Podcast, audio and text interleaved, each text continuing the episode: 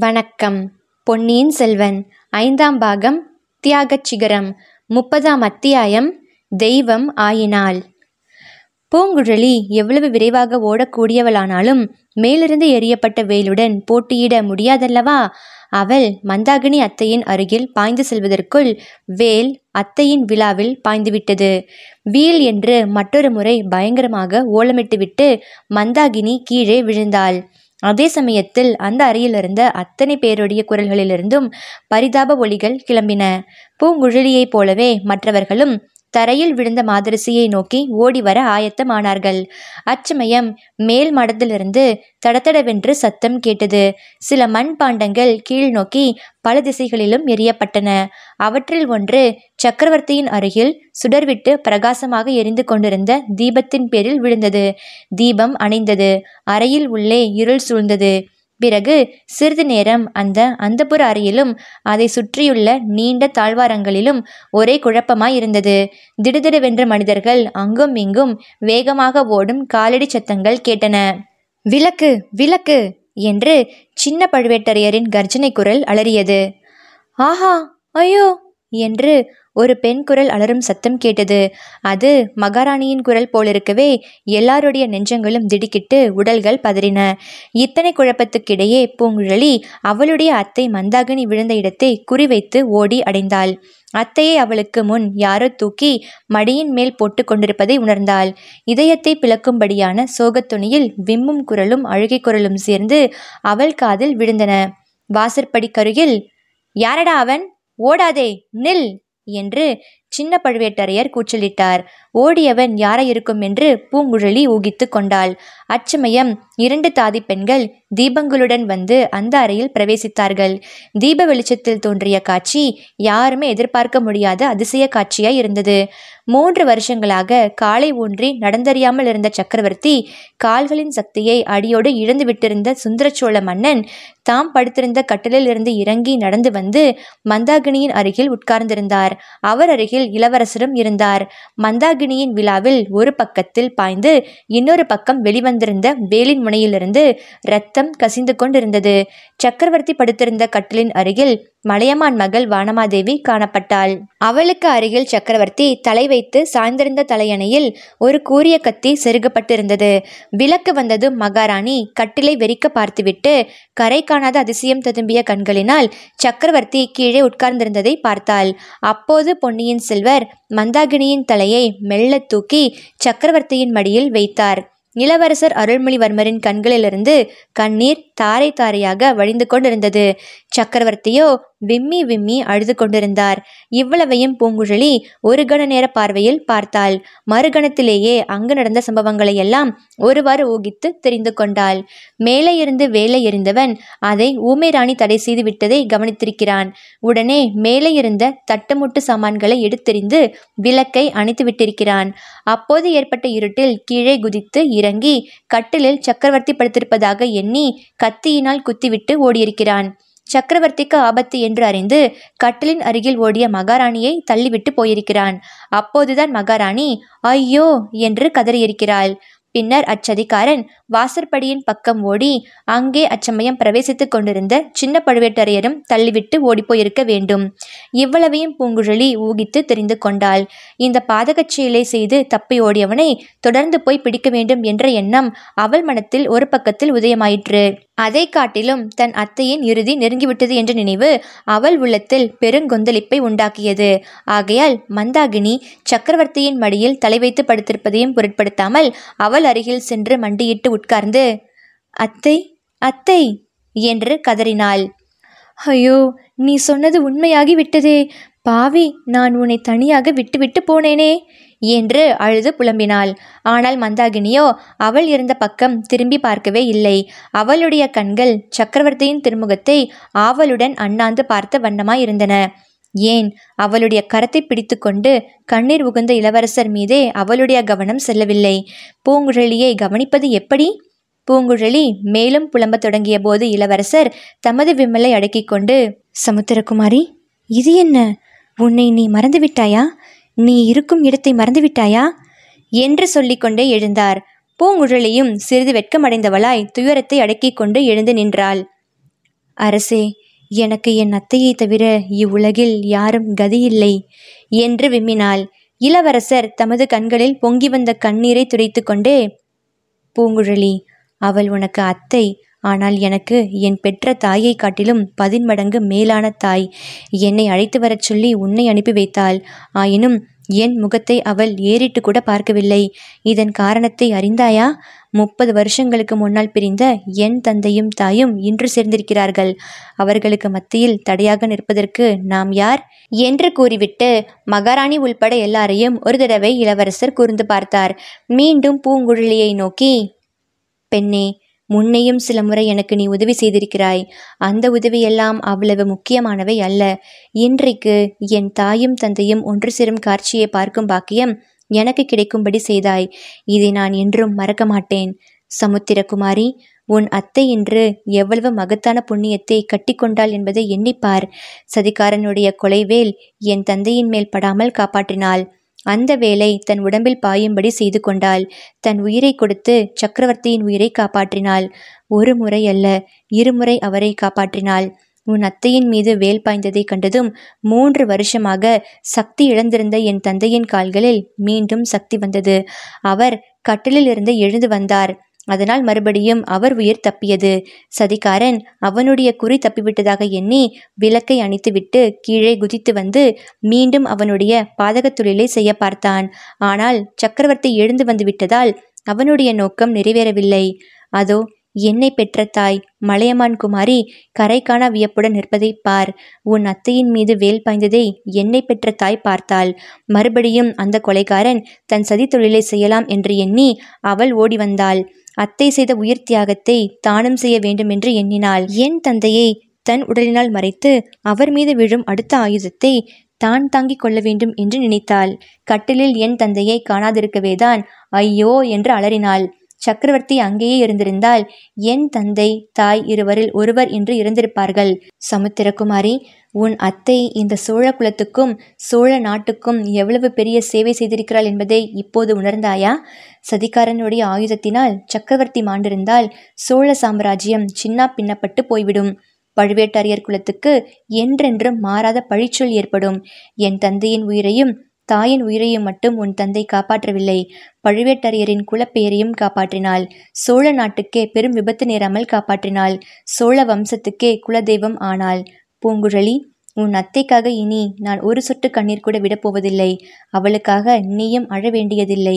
வேறு யாரும் துக்கப்பட வேண்டியதில்லை. இத்தகைய தெய்வமானம் யாருக்கு கிடைக்கும்? முப்பது வருஷங்களாக பிரிந்திருந்த பதிக்காக உயிரை கொடுக்கும் பாக்கியம் யாருக்கு கிடைக்கும்? அவருடைய மடியிலே தலையை வைத்துக்கொண்டு நிம்மதியாக உயிரை விடும் பேறு யாருக்கு கிடைக்கும்? என்று கூறிவிட்டு இளவரசர் மீண்டும் ஒரு முறை சுற்றுமுற்றும் பார்த்தார். அந்த அறையிலும் வாசற்படி அருகிலும் நின்றவர்கள் அனைவரும் தம்முடைய வார்த்தைகளை கேட்டுக்கொண்டிருந்தார்கள் என்பதை பார்த்து கொண்டார். மேலும் கூறினார் பூங்குழலி உன் அத்தை இருந்துவிட்டால் நீ அனாதையாகி விடுவாய் என்று அஞ்ச வேண்டாம். நீ இன்று செய்த உதவியை நான் என்றும் மறக்க மாட்டேன். உன்னிடம் என்றென்றும் நன்றியுள்ளவனாயிருப்பேன். நான் ஒருவேளை மறந்துவிட்டாலும் சின்ன பழுவேட்டரையர் மறக்க மாட்டார் உன் அத்தையும் நீயும் இன்று அவருக்கு எத்தகைய உதவிகள் செய்தீர்கள்? சக்கரவர்த்தியின் மீது வேலோ கத்தியோ பாய்ந்திருந்தால் உலகம் என்ன சொல்லியிருக்கும்? தஞ்சை கோட்டை தளபதியான பழுவேட்டரையரையும் அந்த பாதகச் செயலுக்கு உடந்தை என்றுதான் ஊரார் உலகத்தார் சொல்லுவார்கள். கோட்டை வாசலில் கொடும்பாளூர் வேளார் வேறு காத்திருக்கிறார். பழுவூர் குலத்தை அடியோடு ஒழித்து கட்டுவதற்கு அவருக்கு வேண்டிய காரணம் கிடைத்திருக்கும். அவ்வளவு ஏன்? இன்றைக்கு நான் உன் உதவியினால் கோட்டைக்குள் வராதிருந்தால் கோட்டை தளபதியின் மேல் எனக்கு கூட தான் சந்தேகம் உதித்திருக்கும். ஆகையால் சின்ன பழுவேட்டரையர் மற்ற எல்லாரையும் விட உன்னிடம் அதிக நன்றி செலுத்த வேண்டும். அவரிடம் நீ என்ன பரிசு கேட்டாலும் கொடுப்பார். அவருடைய சொத்திலே பாதியை கேட்டாலும் கொடுத்து விடுவார். இவ்வாறு இளவரசர் கூறியபோது சின்ன பழுவேட்டரையரை பார்த்து கொண்டிருந்தார். அவருடைய கடமையை அவர் சரியாக நிறைவேற்றவில்லை என்பதை அவருக்கு உணர்த்த விரும்பவே மேற்கண்டவாறு பேசினார். அதை சின்ன பழுவேட்டரையர் அறிந்து கொண்டார் என்பதை அவருடைய முகத்தில் தோன்றிய வேதனை நன்கு எடுத்து காட்டியது. அவருடைய முகத்தில் சாதாரணமாக குடிக்கொண்டிருந்த கம்பீர தோற்றம் போய்விட்டது. யாரையும் லட்சியம் செய்யாத எதற்கும் அஞ்சாத வீர பெருமிதத்தின் அறிகுறி இப்போது அந்த முகத்தில் இல்லவே இல்லை. போர்க்களத்திலிருந்து புறமுதுகிட்டு ஓடி வந்த வீரன் ஒருவன் பலர் ஏசும்படியாக இந்த உயிரை காப்பாற்றிக் கொண்டு வந்ததில் என்ன பயன் என்று வெட்கி மாழ்கும் பாவனை அவருடைய முகத்தில் இப்போது காணப்பட்டது. இளவரசர் முதலில் கூறியது எல்லாம் கேட்டு உள்ளமும் உடலும் உருகி நெகிழ்ந்து கொண்டிருந்த பூங்குழலி அவர் பரிசை பற்றி சொன்னதும் பழைய ஆக்ரோஷம் கொண்ட சமுத்திரகுமாரியாகி விட்டாள். இளவரசே எனக்கு யாருடைய நன்றியும் தேவையில்லை. பரிசும் வேண்டியதில்லை. எனக்கு தஞ்சம் அளிக்க சமுத்திர ராஜா இருக்கிறார். என் படகும் கால்வாய் முனையில் பத்திரமாய் இருக்கிறது இதோ நான் புறப்படுகிறேன். ஒருவேளை என் அத்தை உயிர் பிழைத்தால்? இல்லை அது வீண் ஆசை. காலையிலேயே என் அத்தை சொல்லிவிட்டாள். வரப்போவதை உணர்ந்துதான் சொன்னாள். இனி அவள் பிழைக்கப் போவதில்லை. எனக்கு இங்கே வேலையும் இல்லை. என்றாவது ஒரு நாள் தாங்களும் கொடும்பாளூர் இளவரசியும் கோடிக்கரைக்கு வந்தால்? என்று கூறி பூங்குழலி வானதி இருந்த இடத்தை நோக்கினாள். அந்த பெண் அகல விரிந்த கண்களினால் தன்னையும் இளவரசரையும் பார்த்து கொண்டிருப்பதை கவனித்தாள். சிச்சி இது என்ன ஆசை? நான் போகிறேன் என்று கூறிவிட்டு வாசற்படியை நோக்கி விரைந்து நடந்தாள். இதுவரையில் திக் பிரமை கொண்டவளைப் போல் நின்றிருந்த வானதிக்கு அப்போதுதான் சிறிது தன்னுணர்வு வந்தது. அவள் பூங்குழலியின் அருகில் வந்து என் அருமை தோழி நீ எங்கே போகிறாய்? நானும் உன்னை போல் அனாதைதான் என்று மேலும் பேசுவதற்குள் பூங்குழலி குறுக்கிட்டாள். தேவி நான் தங்கள் அருமை தோழியும் அல்ல. தாங்கள் என்னைப்போல் அனாதையும் அல்ல. சீக்கிரத்தில் பழையாறு இளைய பிராட்டி வந்துவிடுவார் என்றாள். வானதிக்கு அப்போதுதான் உண்மையில் இளைய பிராட்டியின் நினைவு வந்தது. ஐயோ அக்காவுக்கு இங்கு நடந்ததெல்லாம் ஒன்றும் தெரியாதே. செய்தி சொல்லி அனுப்ப வேண்டுமே என்றாள். அதற்கும் ஒரு கவலையா? கோட்டை வாசலில் தங்கள் பெரிய தகப்பனார் இருக்கிறாரே அவரிடம் சொன்னால் செய்தி அனுப்புகிறார் என்று கூறிவிட்டு பூங்குழலி வழிமறிப்பவள் போல் நின்ற வானதியை கையினால் சிறிது நகர்த்திவிட்டு மேலே சென்றாள். வாசற்படிக்கு அருகில் சின்ன பழுவேட்டரையர் மறுபடியும் அவளை வழிமறித்து நிறுத்தினார். பெண்ணே பொன்னியின் செல்வர் கூறியது எல்லாம் நான் கேட்டுக்கொண்டிருந்தேன். அவர் கூறியது முற்றும் உண்மை. பழுவூர் குலத்துக்கு அழியாத அபகீர்த்தி உண்டாகாமல் நீ காப்பாற்றினாய். உனக்கு நான் அளவில்லாத நன்றி கடன் பட்டிருக்கிறேன். நீ என்ன பரிசு வேண்டுமென்று கேட்டாலும் தருகிறேன் என்றார். பூங்குழலி துயர புன்னகையுடன் தளபதி இங்குள்ளவர்களில் சிலருக்கு சக்கரவர்த்தி உயிர் பிடித்ததில் சந்தோஷம் சிலருக்கு அவர் நடமாடும் சக்தி பெற்றதில் சந்தோஷம் இன்னும் சிலருக்கு பழுவேட்டரையர் குலம் அபகீர்த்திக்கு உள்ளாகாததில் மகிழ்ச்சி என் அத்தைக்கு நேர்ந்த துர்மரணத்தை பற்றி யாருக்கும் கவலை இருப்பதாக தெரியவில்லை. நானாவது அதை பற்றி கவலைப்பட வேண்டாமா? என் அத்தையை கொன்றவன் எங்கே போனான் என்று தேடி கண்டுபிடிக்க பார்க்கிறேன். தயவு செய்து எனக்கு வழியை விடுங்கள். என்றாள். பூங்குழலியின் இந்த வார்த்தைகள் கோட்டை தளபதி காலாந்தக கண்டரை தூக்கி வாரி போட்டன. பெண்ணே உன்னிடம் நான் தோற்றேன். கொலைகாரனை விட்டுவிட்டு சும்மா நின்று கொண்டிருக்கிறேன். அவனை கண்டுபிடிக்காவிட்டால் சக்கரவர்த்தி பிழைத்ததினால் மட்டும் என் பழி தீர்ந்து விடாது. உன் வார்த்தைகளில் நான் அவநம்பிக்கை கொண்டதே தவறு. கொலைகாரன் எங்கே போயிருப்பான்? என்னை தள்ளிவிட்டு ஓடினான். ஆமாம் சுரங்க வழிக்குதான் போயிருப்பான். வா எனக்கு உதவியாக வா. வேறு யாரையும் அழைத்து போக விருப்பம் இல்லை அவன் மட்டும் என்னிடம் அகப்படட்டும். என்ன செய்கிறேன் பார். இவ்விதம் சொல்லிக்கொண்டே சின்ன பழுவேட்டரையர் தம் இரும்பு கையினால் பூங்குழலியையும் பிடித்து இழுத்துக்கொண்டு சிற்ப மண்டபத்தை நோக்கி விரைந்து சென்றார். அந்த அறையில் இருந்த மற்ற எல்லாரும் அப்படி அப்படியே நின்றார்கள்.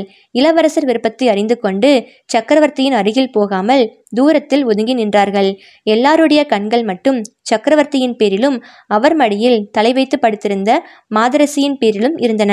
ஆனால் சுந்தரச்சுழரும் மந்தாகினியும் ஒருவரோடொருவர் பரிபூரணமாய் கலந்து போயிருந்தார்கள். மற்றவர்களை பற்றிய எண்ணமே அவர்களுடைய நெஞ்சில் புகுவதற்கு இடம் இருக்கவில்லை முப்பது வருஷத்து வாழ்க்கையை சில நிமிஷ நேரத்தில் நடத்த முடியுமா என்பது பற்றி மனோதத்துவ விற்பன்னர்கள் பொதுமுறையில் என்ன சொல்வார்களோ தெரியாது. ஆனால் சுந்தரச்சுழரும் மந்தாகினியும் அந்த சில நிமிஷ நேரத்தில் பன்னெடுங்கால வாழ்க்கையை நடத்தினார்கள் என்பதில் சந்தேகம் சிறிதும் இல்லை. முப்பது வருஷத்தில் ஒருவரோடொருவர் பேசக்கூடியது எல்லாம் அவர்கள் பேசிக்கொண்டார்கள். மந்தாகினி தனக்குரிய நயன பாஷை மூலமாகவே பேசினாள். சுந்தரச்சுழர் பெரும்பாலும் அந்த பாஷையை அறிந்து கொண்டார். இளம் பிராயத்தில் பூதத்தீவிலே அவர் சில மாத காலம் மந்தாகினியுடன் சொர்க்க வாழ்க்கை நடத்தி கொண்டிருந்த காலத்தில் அவளுடைய சமிக்ஞை பாஷையையும் நன்கு தெரிந்து கொண்டிருந்தார். அவற்றை அவர் இன்றளவும் மறந்துவிடவில்லை. ஆகையால் மந்தாகினி இப்போது கண்களால் மட்டுமே பேசிய போதிலும் அவருடைய உள்ளம் அவள் மனத்தில் உதித்த எண்ணங்களை அக்கணமே தெரிந்து கொண்டது. அப்படி அதிகமாக மந்தாகினி விஷயம் எதுவும் சொல்லிவிடவும் இல்லை. தங்கள் பேரில் எனக்கு ஒரு வருத்தமும் இல்லை. உலகையாளும் சக்கரவர்த்தியாகிய தாங்கள் எங்கே? கரையர் மகளும் ஊமையும் செவிடுமான நான் எங்கே? தங்கள் முன் வராமல் நான் தான் இத்தனை காலமும் மறைந்து தெரிந்து கொண்டிருந்தேன். அவ்வப்போது தூரத்தில் நின்று தரிசித்து மனத்தை திருப்தி செய்து கொண்டிருந்தேன். உயிரை விடும் தருணத்தில் தங்கள் மடியில் படுத்து உயிரை விடும் பாக்கியம் எனக்கு கிடைத்ததே. இதை காட்டிலும் எனக்கு வேறு என்ன வேண்டும்? இவ்வளவுதான் மந்தாகினி கூறியது. இதையே திருப்பி திருப்பி அவளுடைய உள்ளமும் கண்களும் சொல்லிக் கொண்டிருந்தன. அவளுடைய முகத்திலோ எல்லையற்ற ஆனந்தம் ததும்பிக் கொண்டிருந்தது. விழாபுரத்தில் வேல் குத்தி வெளியிலும் வந்திருந்ததினால் அவள் சிறிதும் வேதனைப்பட்டதாக அவள் முகக்குறியிலிருந்து தெரியவில்லை. அவள் அடியோடு தன் தேகத்தை பற்றிய நினைவை இழந்துவிட்டிருந்ததாக காணப்பட்டது. பறவை கூண்டிலிருந்து கிளம்பும் தருணம் நெருங்கிவிட்டது. இனி கூண்டை பற்றி அந்த பறவைக்கு என்ன கவலை இருக்கப் போகிறது? சுந்தர சோழரும் தமது உடம்பை பற்றிய நினைவை மறந்துவிட்டிருந்தார். அதனால் தானே அவர் தமது கால்கள் பலவீனமடைந்திருந்ததை கூட மறந்து கட்டிலிலிருந்து இறங்கி மந்தாகினியிடம் ஓடி வர முடிந்தது? ஆனால் சுந்தரச்சோழர் மந்தாகினியைப் போல் சில வார்த்தைகள் சொல்வதோடு திருப்தி அடையவில்லை. எத்தனை எத்தனையோ விஷயங்களை அவர் சொல்லிக்கொண்டே இருந்தார். அவருடைய கண்கள் சொல்லிய விஷயங்களை அவருடைய உதடுகள் வார்த்தைகளாக முணுமுணுத்து கொண்டே இருந்தன. அந்த அறையில் இருந்த மற்றவர்களுக்கு அவர் பேசிய வார்த்தை ஒன்று கூட புரியவில்லை. ஆனால் மந்தாகினிக்கு எல்லாம் விளங்கி கொண்டு வந்தது. ஆமோதிக்க வேண்டிய இடத்தில் தலையை ஆட்டி ஆமோதித்தாள். மறுக்க வேண்டிய இடத்தில் தலையை ஆட்டி மறுத்தாள். ஆனந்தம் அடைய வேண்டிய இடத்தில் ஆனந்தப்பட்டாள். ஆறுதல் கூற வேண்டிய இடத்தில் ஆறுதலும் தெரிவித்தாள். என் உயிருக்கு உயிரானவளே நீ இன்று எனக்காக உன் உயிரை விடுகிறாய். என் உயிர் மட்டும் எத்தனை நாள் இருக்கும் என்று எண்ணுகிறாய். நான் கல் நெஞ்சமுள்ள பாவிதான். ஒத்துக்கொள்கிறேன். ராஜ்யம் ஆளும் விதிக்கு பிறந்தவர்கள் இவ்விதம் நெஞ்சை கல்லாக செய்து கொள்ள வேண்டியிருக்கிறது. இல்லாவிடில் ராஜ்ய நிர்வாகம் எப்படி நடக்கும்? பூதத்தீவில் நான் உன்னை விட்டுவிட்டு வந்தது முதலில் நான் செய்த பெருங்குற்றம். அதன் விளைவாக இன்னும் பல குற்றங்களை செய்ய வேண்டியிருக்கிறது. அந்த சொர்க்கத்துக்கு இணையான தீவில் நாம் எவ்வளவு ஆனந்தமாக வாழ்ந்தோம்? அது நீடித்திருக்க கொடுத்து வைக்கவில்லையே. கடவுளே சதி செய்து விட்டாரே. என்னைச் சேர்ந்தவர்கள் எல்லாரும் சதி செய்து விட்டார்களே. யுவராஜ்ய பட்டாபிஷேகம் ஆனதும் உன்னை தேடி வரவேண்டும் என்று இருந்தேன். உன்னை தேடி கோடிக்கரை வரையில் ஓடி வந்தேன். பாவிகள் நீ கடலில் குதித்து செத்துவிட்டாய் என்று சொன்னார்கள். என் பிராண சிநேகிதன் என்று எண்ணியிருந்த அனிருத்தனை ஏமாற்றிவிட்டான். ஆமாம் ஆமாம் நீ சொல்வது தெரிகிறது. நீ கடலில் குதித்தது உண்மைத்தான் என்றும் பிறகு யாரோ உன்னை காப்பாற்றியதாகவும் சொல்லுகிறாய். ஆனால் இது அனிருத்தனுக்கு தெரிந்திருந்தும் அவன் சொல்லவில்லை. அதனால் வந்த விபரீதத்தை பார். உன்னை பார்க்க நேர்ந்த போதெல்லாம் உன் ஆவியை பார்ப்பதாக எண்ணிக்கொண்டேன். என்னை பழி வாங்குவதாக வந்து சுற்றுகிறாய் என்று நினைத்து கொண்டேன். என் அருமை குமாரனை நீ காவிரி வெள்ளத்திலிருந்து எடுத்து காப்பாற்றியிருக்க நீதான் அவனை காவிரியில் தள்ளிவிட்டாய் என்று எண்ணிக்கொண்டேன். ஆஹா! நீ மட்டும் உயிரோடு இருக்கிறாய் என்று அறிந்திருந்தால் என் வாழ்க்கை எப்படியெல்லாம் இருந்திருக்கும்? இந்த பெரிய சாம்ராஜ்யத்துக்காக உன்னை நான் கைவிட்டிருப்பேன் என்று நினைக்கிறாயா? ஒரு நாளும் இல்லை. இவ்விதம் சுந்தரச்சுழர் தம் உள்ளத்தில் பொங்கி ததும்பிய எண்ணங்களையெல்லாம் வாய் வார்த்தைகளினால் முணுமுணுத்து கொண்டே வந்தார். கடைசியாக அவர் கூறினார் இரண்டு நாளைக்கு முன் நீ என் முன் வந்தபோது உன்மேல் விலக்கி விட்டிருந்தேன். உன்னை மறுபடியும் பார்த்தபோதெல்லாம் அருவறுப்பு காட்டினேன். அதற்காகவெல்லாம் நீ என்னை மன்னிக்க வேண்டும். பல வருஷ காலமாக நீ ஆவியாக வந்து என்னை துன்புறுத்துகிறாய் என்ற எண்ணத்தில் இருந்தேன். நள்ளிரவில் நீ இதே அறையில் என் முன் தோன்றி ஏதேதோ கூறினாய். என் மக்களை நீ சபிக்கிறாய் என்று எண்ணிக்கொண்டேன். அப்போது ஏற்பட்ட வெறுப்பு உன்னை நேரில் பார்த்தபோதும் தீரவில்லை. உண்மையில் நீ எங்கள் குலதெய்வமாக வந்தாய். எனக்கும் என் மக்களுக்கும் தீங்கு நேராமல் தடுப்பதற்காக வந்தாய். அதையெல்லாம் எல்லாம் நான் தெரிந்து கொள்ளவில்லை. என் மகள் குந்தவை எடுத்து கூறிய பிறகுதான் தெரிந்தது. ஐயோ எப்பேற்பட்ட தவறு செய்தேன். அதற்காகவெல்லாம் என்னை மன்னித்துவிடு உன்னிடம் எனக்குள்ள அன்பை இனி எப்படி காட்டுவேன்? அதற்கு வழியில்லாமல் செய்துவிட்டாயே என் குமாரர்களுக்கு பட்டம் கட்ட வேண்டாம் என்று சொன்னாய். அதன் நியாயம் எனக்கே தெரிந்திருக்கிறது. ஏன் தலையை அசைக்கிறாய்? என் நன்மைக்காகவும் என் குலத்தின் நன்மைக்காகவும் சொன்னாய். அதில் தவறு ஒன்றுமில்லை. ஆனால் இங்குள்ளவர்கள் ஏதேதோ சொல்லி என்னை பைத்தியமாக அடிக்க பார்க்கிறார்கள். உனக்கு குழந்தை பிறந்ததாக சொல்கிறார்கள். அது உண்மையானால் சொல்லிவிடு. உன் மகன் இருந்தால் சொல்லிவிடு. அவனுக்கு என்னால் இயன்றதை செய்து உனக்கு செய்த துரோகத்துக்கு பரிகாரம் தேடுகிறேன். இவ்விதம் சுந்தரச்சுழர் கூறியபோது மந்தாகினி பறக்க பறக்க அவரை பார்த்துவிட்டு பிறகு சுற்றுமுற்றும் பார்த்தாள். வாசற்படியின் அருகில் நின்ற பொன்னியின் செல்வர் மீது அவளுடைய பார்வை தங்கி நின்றது. உடனே இளவரசர் தந்தையும் தாயும் இருந்த இடத்தை நெருங்கி வந்தார். தாயின் அருகில் உட்கார்ந்தார். மந்தாகினி இளவரசரை தன் கையினால் தொட்டுக்கொண்டு சக்கரவர்த்தியின் திருமுகத்தை பார்த்தாள். இவன்தான் என் புதல்வன். என்னும் பொருள் அந்த பார்வையிலிருந்து மிக தெளிவாக வெளியாயிற்று. இவ்வாறு இரண்டு மூன்று தடவை மந்தாகினி சக்கரவர்த்தியையும் பொன்னியின் செல்வரையும் மாறி மாறி பார்த்தாள். பின்னர் கண்களை மூடிக்கொண்டாள். சிறிது நிமிர்ந்திருந்த அவளுடைய தலை சக்கரவர்த்தியின் மடியில் நன்றாக சாய்ந்தது. மந்தாகினியின் உயிர் அவளுடைய உடலை விட்டு பிரிந்தது. சுந்தரச்சுள சக்கரவர்த்தி விம்மி அழுததை இன்று வரை யாரும் பார்த்ததும் இல்லை கேட்டதும் இல்லை இன்றைக்கு அவர் ஓவென்று கதறி அழுததை பார்த்தும் கேட்டும் எல்லாரும் திகைத்து போனார்கள். இளவரசர் அருள்மொழிவர்மர் மட்டுமே மனத்தெளிவுடன் இருந்தார். அவர் சக்கரவர்த்தியை பார்த்து கூறினார் தந்தையே என் அன்னையின் மரணத்துக்காக தாங்கள் வருந்த வேண்டியதில்லை.